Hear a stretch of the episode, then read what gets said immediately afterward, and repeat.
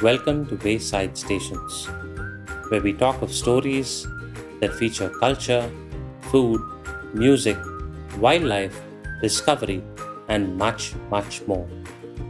Enjoy the episode.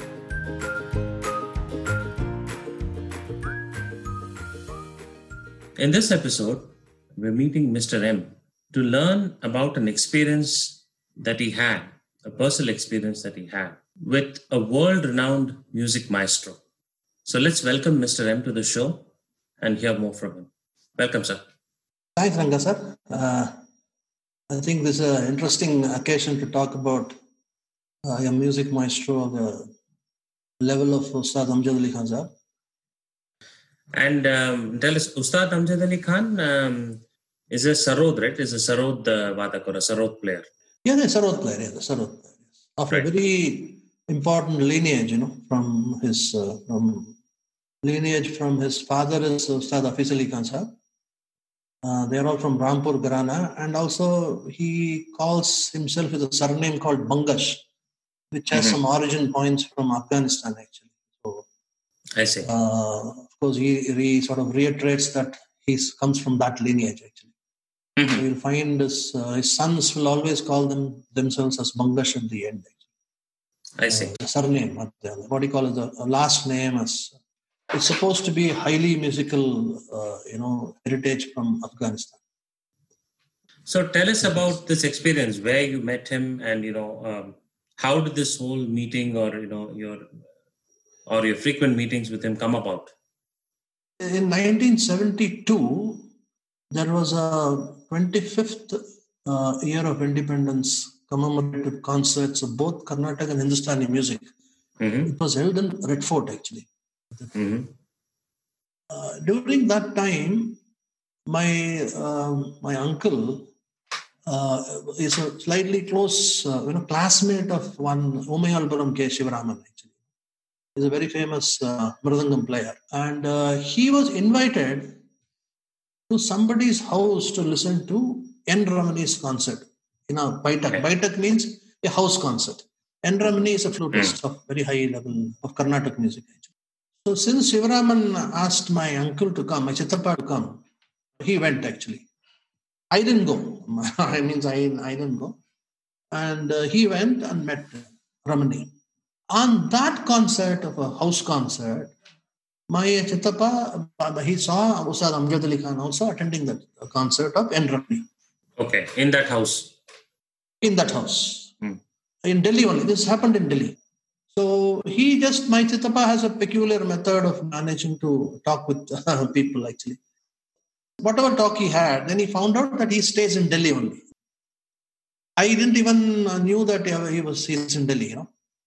Then I had a peculiar feeling, why don't I go and meet him personally? hmm Of course, at that time, my Chittappa never discussed about me. He simply said, "We are all love. We love music." That's about. it.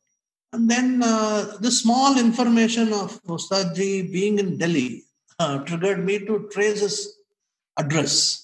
hmm I simply used the directory, telephone directory, and uh, I came to know his address in uh, Defense Colony. At that time, he used to stay in Defense Colony in 1972. So after one or two attempts, you know, I managed to find his house. A118, I think, if I'm not mistaken, I managed to find his house. But at that time when I went, he was not there. Perhaps he's gone for some concerts or something like that. And where were you living at that time in Delhi? Which area? At the time, you- I was staying in Lodi Road in Delhi, which is not very far from Defense Colony at the time. Okay. Actually, I can walk it across. I take a one small bus ride to reach there, but most of the times I used to walk. I after several attempts, it's something like a CA attempts. You know, we keep doing for failing, and then after some number of failures, somehow the Mother Nature decides, "Yeah, chalo yaar, usko aage kar dete." Hain." Something like that. I got a chance to meet him after several attempts. Actually, maybe six, seven attempts took place before I Mhm. met him.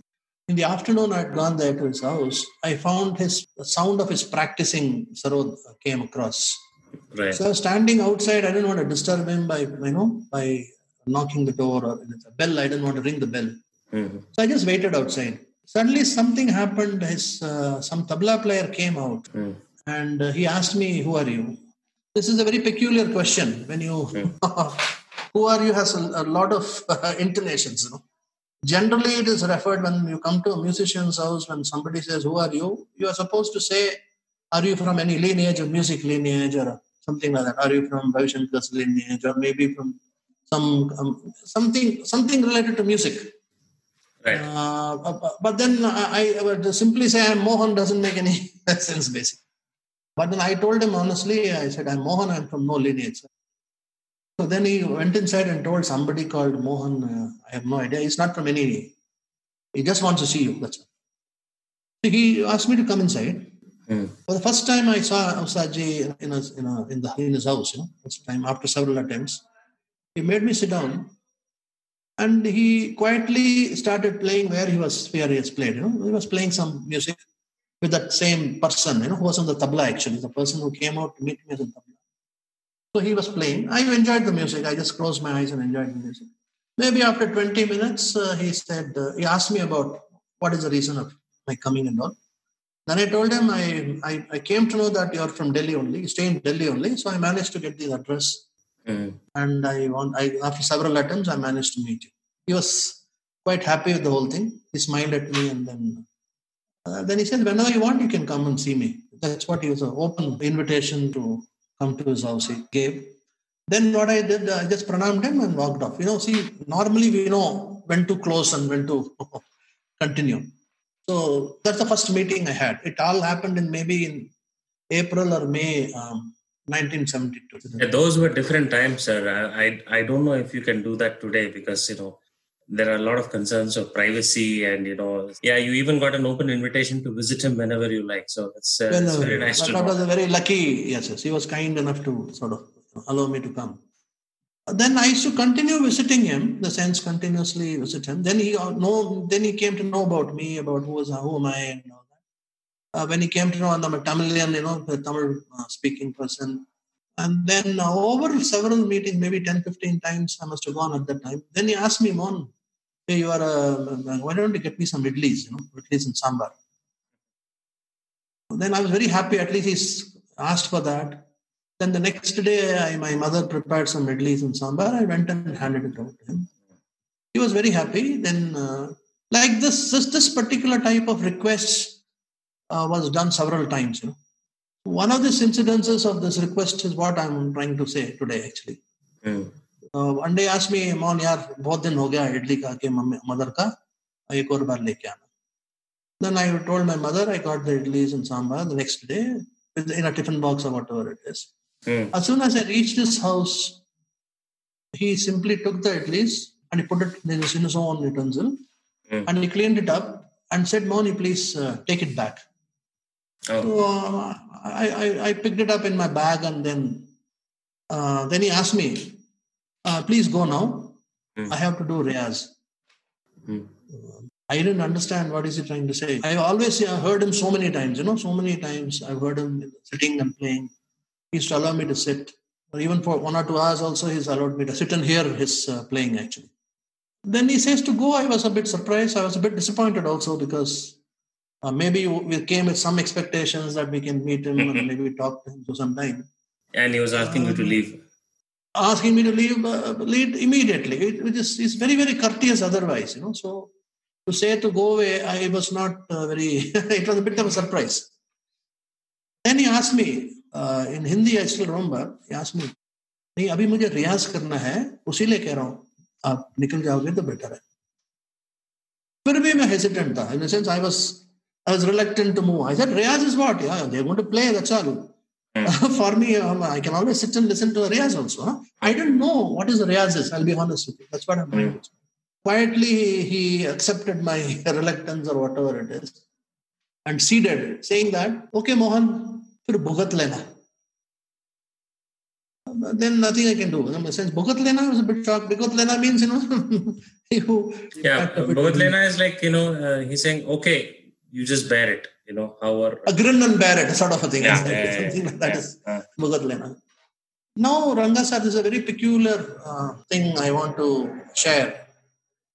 He just uh, sat down for a minute. He tuned his sarod and all. It takes a bit of time. Sometimes it, it happens immediately. Sometimes it takes a bit of time. And he started one, uh, what we call it as palat in Hindustani music. You know, palat is nothing but a some elaborate, uh, you know, movements up and down in a in a, in a raga pattern actually. Okay. Uh, a method of uh, moving up and down in the scales. It's a, more of a scale movement than a raga movement, actually. but using the notes of the raga. Uh, so this is in, as far as I know, I remember it was in Yaman only. Yaman means as a raga in Hindustani music, somewhat akin to Kalyani in uh, Carnatic music. Mm-hmm. And he started playing, and a particular tempo, the whole thing was in a particular tempo. Uh, initially, uh, the palette was palette means the entire sequence of movement. It, it was it was moving in the sarod. In his hand was moving in all the four strings of sarod actually. Mm. So I was listening to it. Initially, I was thoroughly enjoying it. First, one palette was over. One time it was one repetition was over. Second repetition was over. Third repetition was over. Then I started a bit restless. Even then, the, that I didn't feel bad about it. Mm. You know, the some, something very important is the right hand of the sarod did not change even the slightest of you know thickness or thinness. You know, it has the same stroke, same loudness, the same methodology, same bowl. It was nothing different. It was the same. And the movement on the left also did not shift. And the same tempo was maintained. And, the, and there is nothing to say there is any emotions in the entire, uh, you know, the pallets actually. As it was going on, Ranga sir, for after five minutes, three minutes, or two minutes, I lost my patience completely. It was very difficult for me to stay back but I continued to, you know, stoically bear the whole thing. Actually, it went on and on and on and on. I still remember it was more than 20 minutes. Ustaji went up and down the scale of that, I mean, uh, whatever the palette that he was playing. So, so you're saying basically it's the same pattern or same, you know, music pattern repeated over and over again. You know, so what you hear is exactly the same tempo, the same loudness, the same pattern, just comes at you repeatedly. Repeatedly. Same thing. You are you, no change at all. Absolutely no change. In spite of my all perceptions i didn't find any change in the movement or the uh, or the rhythmic patterns or the pattern of the uh, approach to the swara anything well, that, Mm. everything was Mm. absolutely for 20 minutes it went down and down uh, then i got exasperated to the core i was hoping for a relief you know I hoping for a relief No, I, I just want to know why do you think you were so exasperated? Like you know, you know, you are a music lover. You you in your family, everybody enjoys music. You, so why did this uh, sort of impact you so much? See, this is the most interesting point about this is this is an unemotional rendering. There is absolutely no feel in this pellets at all. Uh, the, I will explain you uh, once we complete the story. The uh, the logic of the whole thing is, which I learned later on from uh, Ustad Khan actually.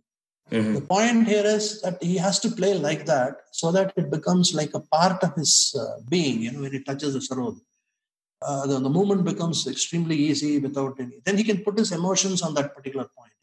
Mm. So if he puts emotions at the, at the initially, it always will create a obstruction for its other playing actually.